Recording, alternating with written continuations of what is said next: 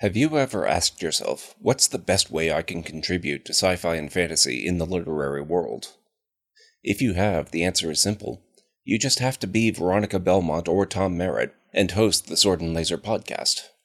If for some reason you can't be Veronica Belmont or Tom Merritt, however, don't despair. All is not lost. You can still head over to patreon.com slash sword and laser and help fund their hard work. Every cent you give adds more swords and more lasers to their growing arsenal of speculative literary goodness. That's patreon.com slash sword and laser.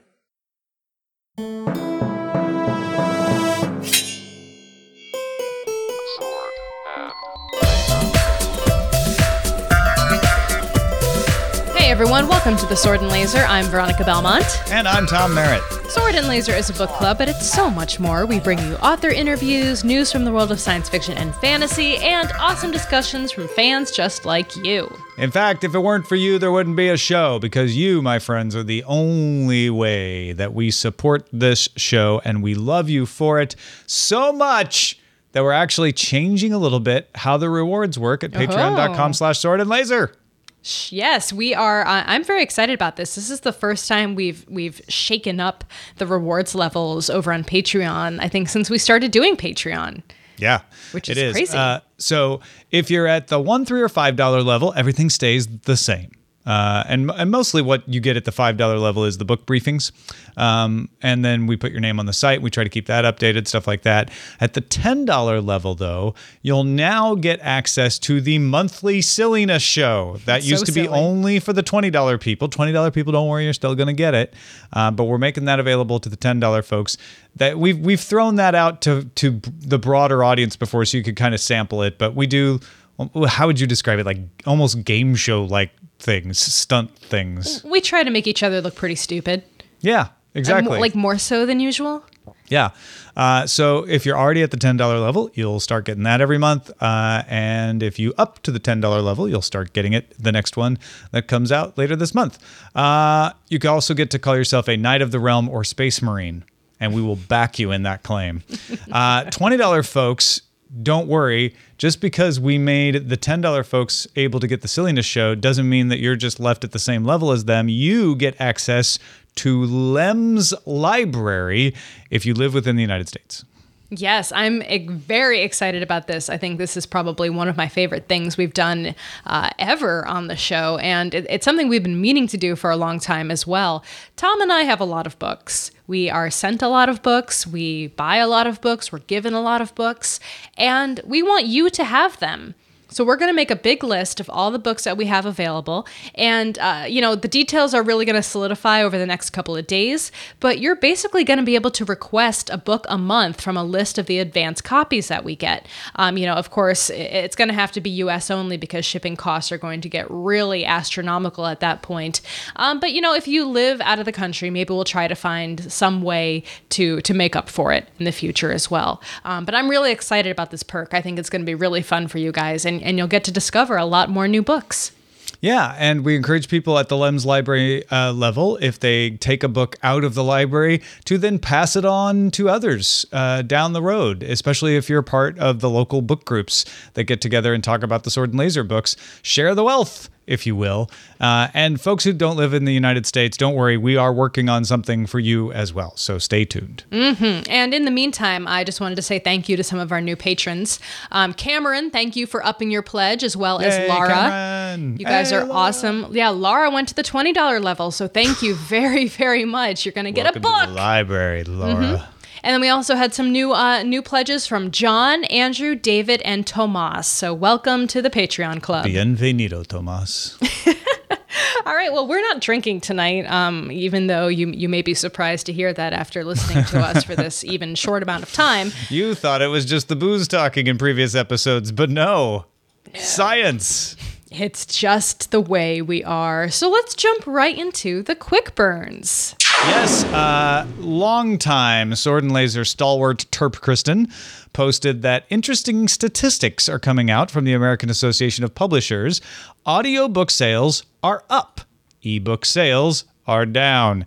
Paper book sales are also up, apparently. So huh. Turp Kristen says, I guess the artisanal analog tree-sourced reading material is making a little bit of a comeback. I find it intriguing because my audiobook purchases have gone up since Amazon started WhisperSync for voice, but that means I end up buying books in two formats, one of which being the ebook format, which is yeah. supposedly declining. Uh, this is this is interesting, too. You know, th- this might not all be bad because it is kind of a weird time of year. The first quarter of the year, as as the consumer's notes, um, typically is, is pretty slow. Many publishers save their big books for, you know, that summer vacation reading or for the holiday shopping time uh, come towards the end of fall. So this, this may still change, um, but I think it is really fascinating to see how much audiobooks are really jumping up in numbers. That's great. Yeah. I, I feel like audiobooks probably cannibalize some of the ebook sales too, where mm-hmm. uh, they do for me. Books that I might have bought on ebook, I will buy on audiobook instead. Uh, I don't know that they cannibalize paperback books as much because those are the people who really want to sit and hold something in their hands. To me, if I buy an ebook, it's for convenience, and audiobooks are even more convenient. Also, a lot of people in, in, in our threads have pointed out that the publishers got control over pricing because of some court cases, and that raised the average ebook price. So that may be dissuading people from buying ebooks, and they may need to start lowering the prices to kick those sales back into gear. It is even it is still even hard for me to to look at an ebook that costs, you know, between thirteen dollars or twenty-four dollars. I guess maybe you don't get twenty-four dollars ones too often, but like no, a ten dollars, but you, but it happens, thirteen dollars yeah. book, and you're like, oh, this is just data. Why does this cost so much? You're like, you got to yeah. pay the author, man. You got to think of it that way. It's D R M'd data. I know. That's the other thing. Like, I sure, you know, I get that the printing costs aren't the bulk of the price of a book, but still, you're not even you're giving me less control. If I have a paper book, I can do whatever I want with it. I could just give it to someone. Yeah. On this, I could just leave it on the side of the street, and someone's going to pick it up. Can't do that with an ebook, or mm. it would be diff- difficult. Um, well, yeah, you'd speaking, have to leave the entire device. That would be really weird. That'd be or U S B definitely drive, a waste I of guess. Money. Ooh, oh, yeah. Yeah. So you know how people do those those book hunts? Yeah, yeah, yeah. It's really totally. big over in Europe. And you could do that with, oh, man, if you had un-D R M'd like ebooks, you could leave like little geocaches of, yeah, of U S B like Gutenberg sticks. Project stuff. Yeah. yeah. That'd be like, which you don't know which book you're going to get. That'd be pretty fun. Book, you don't know which virus you're going you to don't get. Know. Okay, well, you, you had to take it there, but you're right. I know. You're right. We ha- we think of these things. It's just where my mind goes. It's yeah. our technology brains. Um, but Dara also goes on to say, uh, stars of the spoken word, speaking of audiobooks, meet the audiobook narrators who are quietly saving book publishing. Uh, this is a great article over on Salon dot com. Uh, it talks about a lot of the different, you know, everyone from, from famous actors who are reading audiobooks to, to career audiobook narrators who essentially, you know, do this for a living, um, and and how difficult it is to to jump from character to character, the different techniques that they use, where where some essentially read very flat to just let the words kind of speak for themselves, while while others get really into the voice acting aspect of it and try to make each character sound very, very different. Um, so I, I found it to be like a really, really cool read. Um, so if you love audiobooks or if you love voice acting, uh, definitely check out this article on Salon dot com. that that uh, Dara, Dara, Dara, Dara posted over on mm-hmm. Goodreads. Both of them, both her personalities posted it. Uh, yeah, it's it really is enlightening about how that industry works. And uh, if you didn't know from our previous story, audiobooks are hot. Uh, in fact, the the Salon article cites uh, some some sources saying that in twenty eleven, about seven thousand audiobooks were released. By twenty fifteen. thirty-five thousand audiobooks were being released. So we're just getting more and more of them all the time. Mm-hmm, mm-hmm. I think, you know, a lot of this probably has changed since, you know, Audible's been around for a while and they, they were acquired by Amazon a while ago. But I think they're really, the the way that they've integrated Audible now into Amazon search and, and how easy they've made it to, to jump back and forth via WhisperSync, I think it's probably really starting to have an effect. Uh, yeah, it certainly h- helps. Certainly mm-hmm. doesn't hurt. But, uh, and, and people just like the freedom of listening to audiobooks, sounds like. Uh, we also like it when books that we love get turned into movies and T V shows. Well, most of the time we do. It depends on how they turn out, I guess. But uh, we have a few stories about that sort of thing. Nokomis dot f l, uh, who's on the case for a lot of this sort of thing, uh, pointed out that the Dark Tower trailer got leaked. Uh, it, it's kind of hard to find, but it really doesn't take that much effort to find it. But there's a little game of whack-a-mole uh, of them trying to get rid of it. It's uh, I couldn't find it. It was it was I, I didn't put enough effort in. Yeah, it's but it's essentially uh, shows mostly the story from Jake's point of view, the boy, and uh, Nokomis dot f l uh, points out that the trailer for The Man in the High Castle season two is out as well.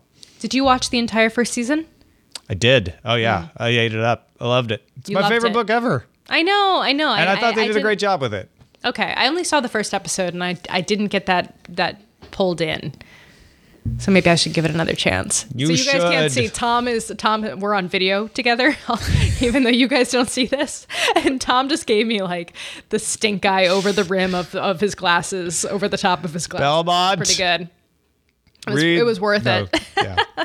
Sandra goes on to say that a movie adaptation of Peter V. Brett's The Warded Man is in the works. Uh, the option was acquired by New Harlem. Um, I, I did hear about this earlier in the week, and I am excited for him. Uh, as you know, this doesn't necessarily always mean something.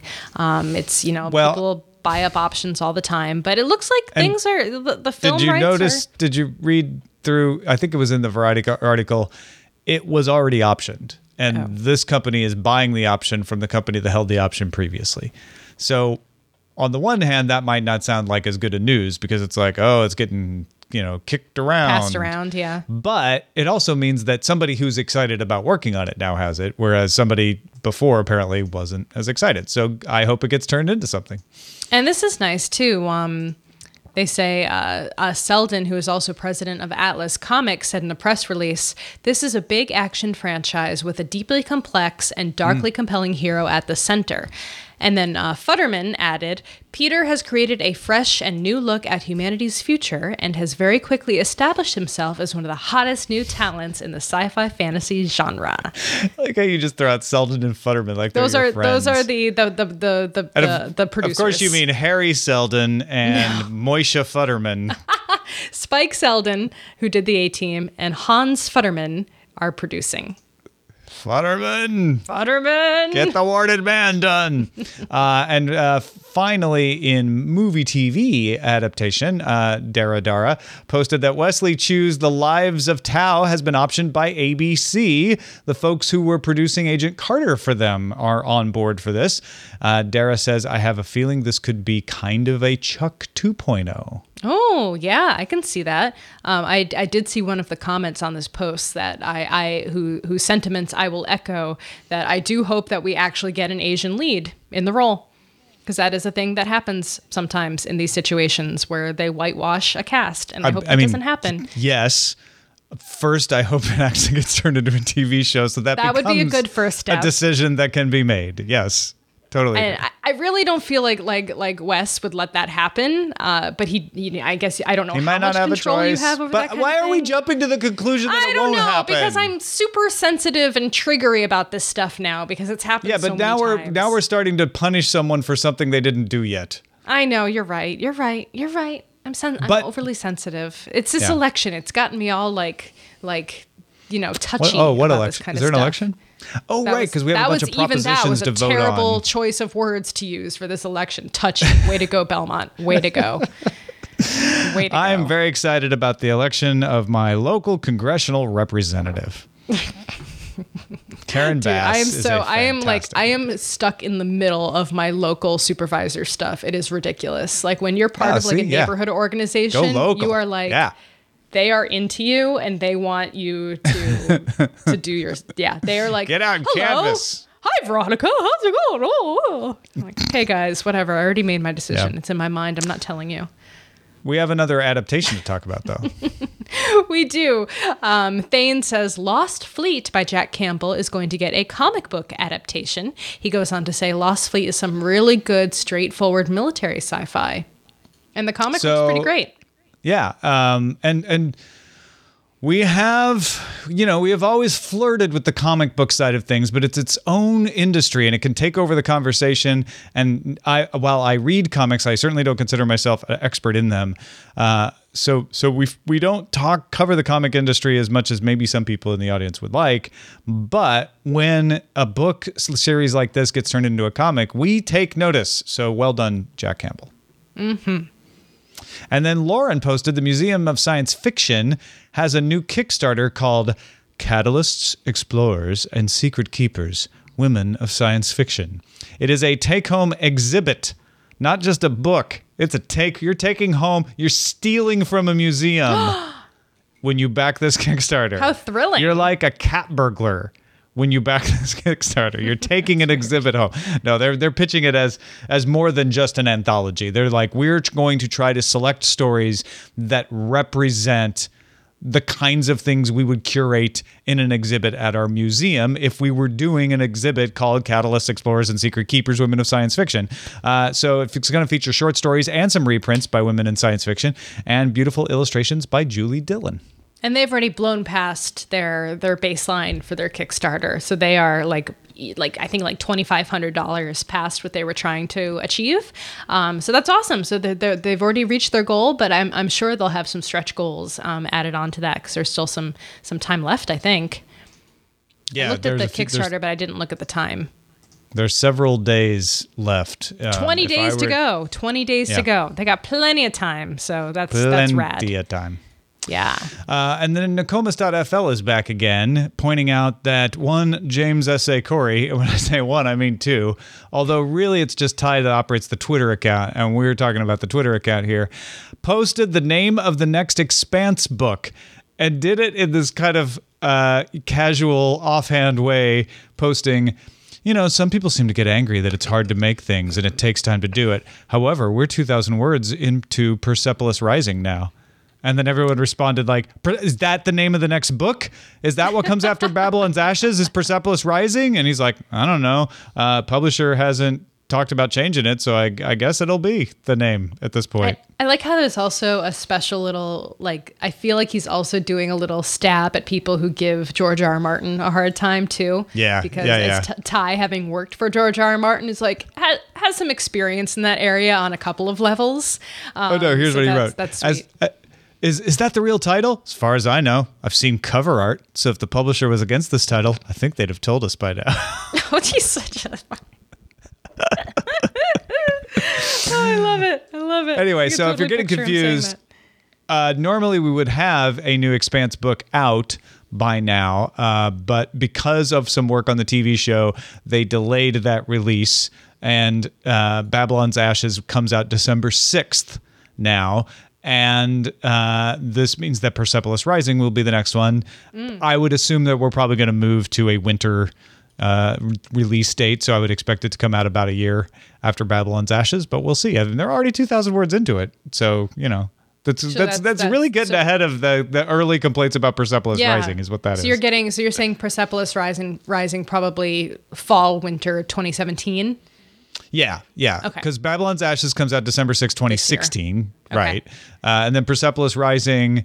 Uh, when when can people start getting mad at James S. A. Corey? I think just you know, don't. Maybe just the in- don't. The internet being what it is, really, they could be mad right now. They're they already probably mad. Are somewhere no, mad. You're right. You're absolutely yeah. right. Um, all right. Well, now it is time for Bear Your Sword, which is our feedback from the audience. Now, this was really cool. This was uh, a post from Trike over on the forums on Goodreads, um, who said, I'm not sure where this belongs, but it's an amazing fan-made trailer for Ancillary Justice. Scroll down to see the video. It's pierced together from a ton of sources. It's incredibly evocative of the book. Not just the images, but also the music, which plays a role in the story. And Lecky also likes it. So I watched this. It's pretty professionally done. There's definitely some, there's a little bit of Hunger Games in there. I think maybe I saw some, uh, maybe some Firefly in there as well. I, I, I don't know where the where the actors came from, where they sourced that material. Something I haven't yeah. seen before, perhaps. Something um, just uh, makes me think Justice of Torin would enjoy Dakha Braka's harmonies, uh, wrote the person uh, who posted this. on dream width dot org, who I assume is the author of the trailer. But yeah, they did some it's shoot. Good. Did they do some original shooting for this? Because oh, maybe that's I mean, what it was. A, maybe that's original footage. Yeah. In anyway. order of appearance, uh, Halo, Total Recall, The Hunger Games, Mockingjay, The Expanse, Pumzi, oh, Killjoys, Planet Earth, Stargate. It was The Expanse. It wasn't Firefly. I knew, yeah. So I they're knew taking they're like taking okay. scenes from existing uh, sources and putting them together.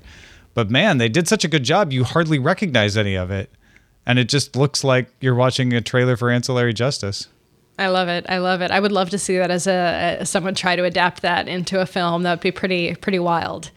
Um, yeah. And then we have a uh, we have another post that this one was started a while ago, but it's gotten some. It, it's picked up some recent steam again in the, in the past couple of weeks. Um, it was started by Matthew. Uh, the title is "So what are some good books written in established universes, not by the original author?" We may have even covered this before. Uh, you know, frankly, May is a long time, and I didn't bother to search back through the show notes to see if If we had talked about it, but I thought since there were some new responses, um, it might be fun to to revisit. Yeah, I think we I think we touched on it before too, but you're right. There's there's more responses. I think last time it was like, here's a couple things, but I know there's mm-hmm. more out there, and now we've got a lot more things to talk about.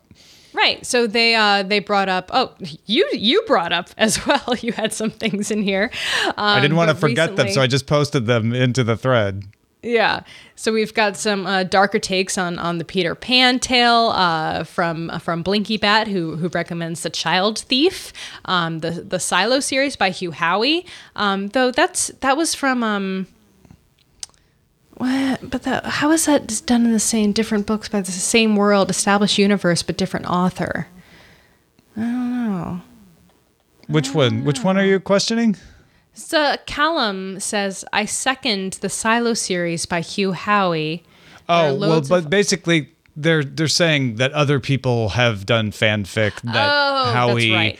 Howey Be- encourages, and some of them are really good. So didn't um, um, Andy Weir do something in that universe? Yeah, I think he may have. That sounds really familiar. Um, and then Callum says there's a trilogy that Howey says is better written than his original.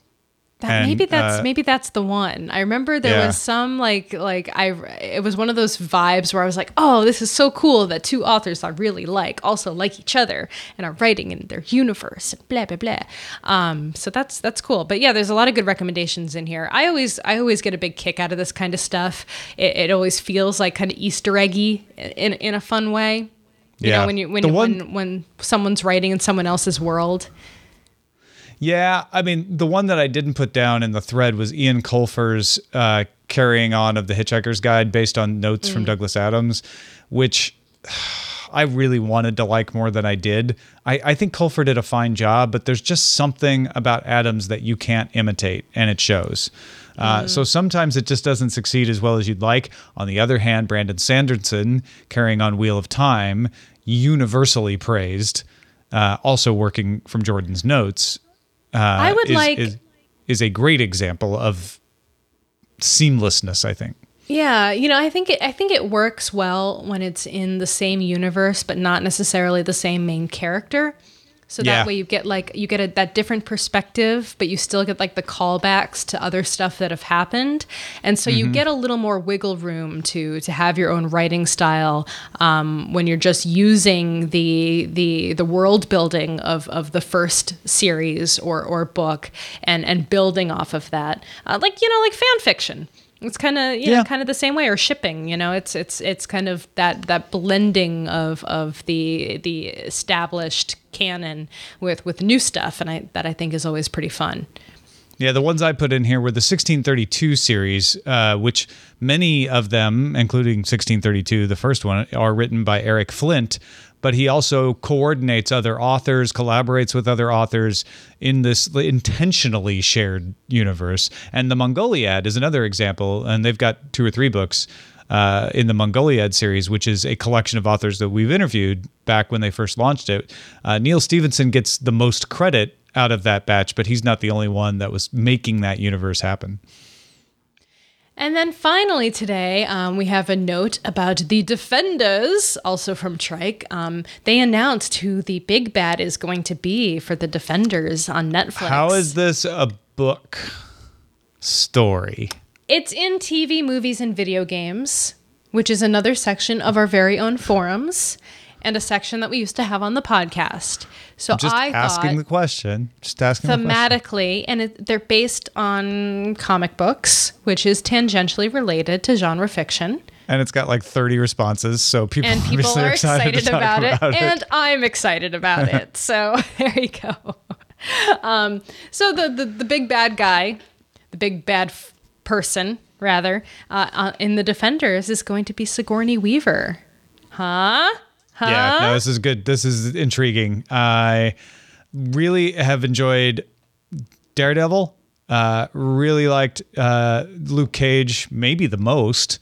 Uh, and I had a good time with Jessica Jones too. I, I, I, although that one was more of a psychological series than an action series, it was yeah. still really good. So I am a little nervous about Iron Fist. Mm-hmm. Uh, I don't know if that's pushing it too far. I'm excited about the Punisher though, because I like the Punisher from from the Daredevil series. Wait, is Punisher? I'm sorry, the Defenders? No, no. Yes. I yes? think he will be. Yeah. I thought it was only the four. I thought it was. I thought it originally was it was Daredevil, only supposed Jessica to be, Jones, but Luke Cage and Iron Fist. I, I don't think the Punisher will be part of the Defenders. Is the is the thing, but I think he's supposed to appear in the series. If oh, I okay. have that right. So I have not yet seen Daredevil. Still, I'm the only. I think I'm the only person I know who hasn't seen the Daredevil. You guys got neither see series, neither right season. No, none, none of it, none of it. I love Luke Cage. I liked Jessica Luke Jones. Luke Cage is amazing. Um, so I think now that I've seen those other two, maybe I, uh, I'm warming up to Daredevil. I don't know if you remember, but I was actually kind of nervous because I heard it was very violent, so I never watched yeah, it. Yeah, it's. I mean, it's punchy, but but if it's if it's if it's as bad or better or even a little bit worse, I guess, than like Jessica and, and Luke Cage, I'll be fine. Oh yeah, no, Luke Cage is equivalent to Daredevil. So really, okay, yeah, I'll be good. Anyway, exciting stuff. Yeah, good casting with Sigourney Weaver. I can't wait to see what she does. Mm-hmm. Well, now it is time for our Book of the Month discussion. Um, so we we kind of need to kick off the uh, the Gollum and the Genie uh, by yes. Helene. Uh, and we will. Yes, yes. She her she has more of a name than than Helene. Helene, Helene Wecker. Wecker. I do the same thing. I always think I'm going to say Wecker wrong, and then Me I too. say Wecker. Is it, it's Wecker, and then it's right. I always try say, to say Recker. Yeah. Maybe that's it. And I think I my brain like like does a little pause, and then I'm like, uh, uh, uh, so I'm sorry. But before we get to kickoff, uh, in, in case people are worried about even the slightest of spoilers, uh, I want to let you know that we are taking a vote on the November book between two contenders, a modern contender and a classic contender. So it's going to be a laser pick. This is also the first I'm hearing of this, by the way. So I, I'm, it is the I'm, first. I'm very the, interested to hear. Veronica what's didn't read happen. this part down nope. in the doc. So uh, I had originally intended to pick Slan by A E Van Vogt, uh, which during the the last uh, Hugo Awards was awarded the nineteen forty Retro Hugo Award. Awesome. Uh, it's a book that I've read. I own the paperback. I enjoyed it. A E Van Vogt is a classic that we haven't read. I thought, how perfect is that? And then yesterday we were doing a special episode for the D T N S patrons, and Brian Brushwood mentioned Futuristic Violence and Fancy Suits by David Wong. And it just sounded amazing. And mm-hmm. he's excited. He's like, The Martian, Ready Player One. He's like, I was, ex- I was, I, it is the same kind of excitement for me with this book. So I'm All putting right. it up to the patrons. If you are a patron at any level, there is a post at patreon.com slash sword and laser where you can express your opinion. Futuristic Violence and Fancy Suits or Slan by A E Van Vogt. When last I looked, it was tied because really? only two people had responded, one for each one. Uh, so and get it over wasn't there. even us. It wasn't yeah, even us. Yeah, it wasn't us. even even us. Uh, if you need a little nudge, Futuristic Violence and Fancy Suits was the winner of the twenty sixteen Alice Alex Awards. It's got nightmarish villains with superhuman enhancements, an all-seeing social network that tracks your every move, mysterious, smooth-talking power players who lurk behind the scenes, and the main strong lead character is a young woman from a trailer park and her very smelly cat. And together they will decide the future of mankind.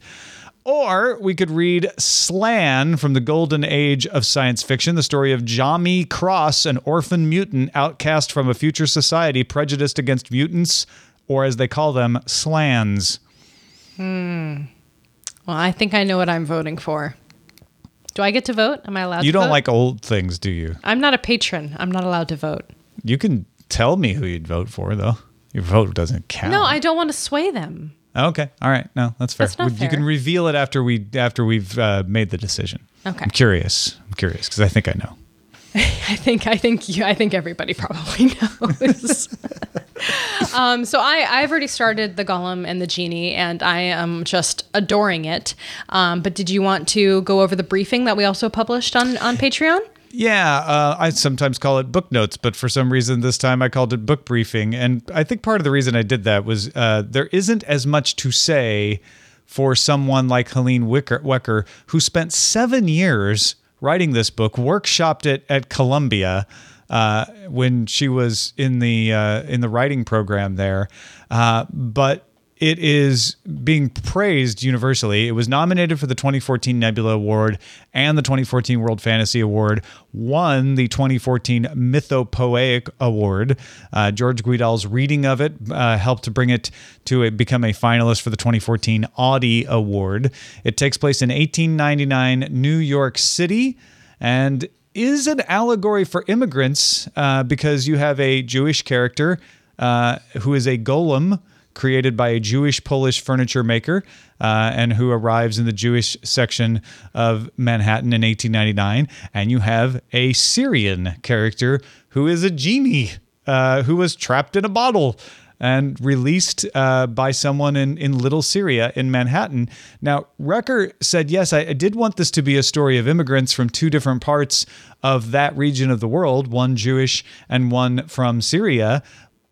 She assumed her Syrian character would be Islamic until she started researching Little Syria and found out that most of the people in Little Syria in eighteen ninety-nine were Arab Christians. So she had to go learn about Maronite Christians and, mm-hmm. and, and change her entire background. She's like, the genie was never supposed to be that spiritual anyway, but all the other people around him are. And so I had to, I had to build that up.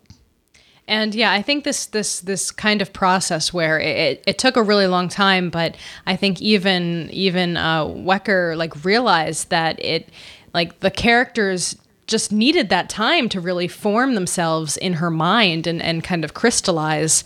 Um, like, for example, she said that the, the golem took a while to really have some agency and was a little too robotic and stiff at first.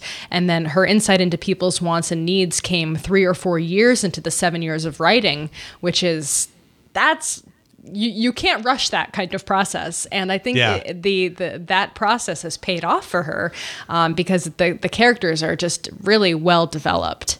Yeah. Once you start reading it and you and you get to know uh, the golem, you will understand that the golem's nat- natural ability to empathize at a huge level is essential to that character. And and think about what Veronica just said. Helene Wecker worked on this book for seven years. It was halfway through that that she was like, oh, well, maybe the golem should have this essential characteristic, right? Like, just gotta go tweak some, make some tweaks, some little changes here and there, you know, to to, to one of my main characters. Um, yeah. But yeah, it's it's, and I, I am listening to the audiobook, and uh, you know, I, at first some of some of our, our our followers on Twitter said they were not thrilled with the the reading of the audiobook.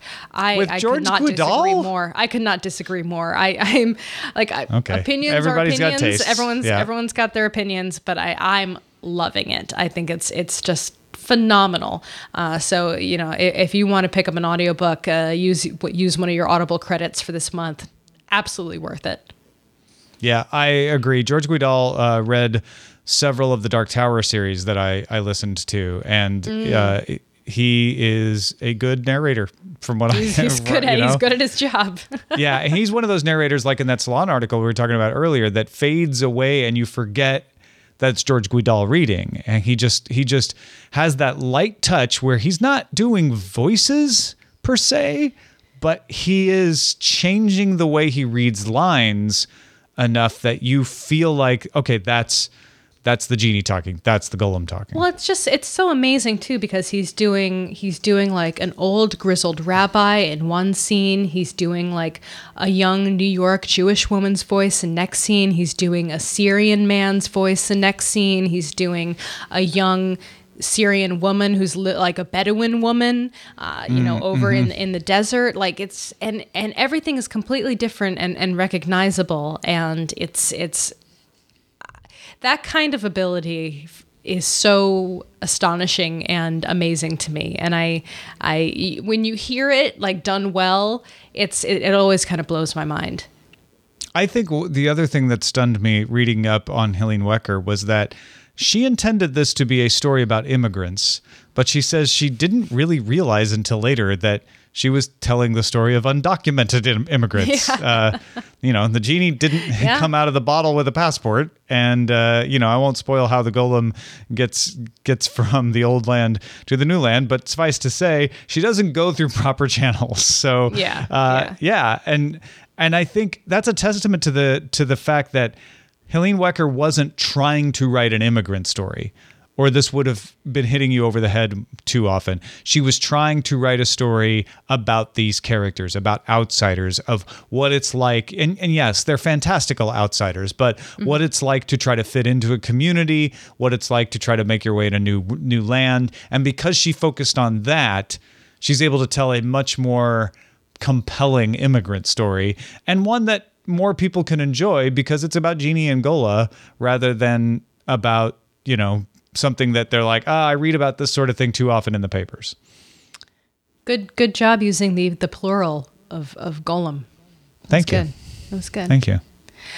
All right. Well, that wraps up our kickoff. Uh, thanks for listening, everyone. Um, hopefully you get some, ex- you, you feel excited about the new Patreon levels um, because, of course, our show is entirely funded by our patrons. Uh, so head over to patreon.com slash sword and laser to learn more. Yeah, and you can also support the show by buying books through our links. You can find links to the books we talk about and some of our favorites at swordandlaser.com slash picks. Get in touch with us at feedback at swordandlaser.com. Our website is swordandlaser dot com. All of our discussions happen over on goodreads.com slash swordandlaser. And you can call and leave us a voicemail at four one five, seven sword six. We'll see you next time. Goodbye. Goodbye.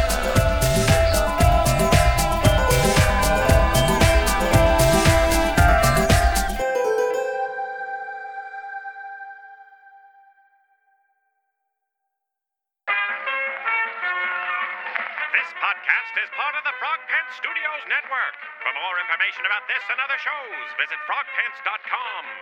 Audio program so good, it's like you're there.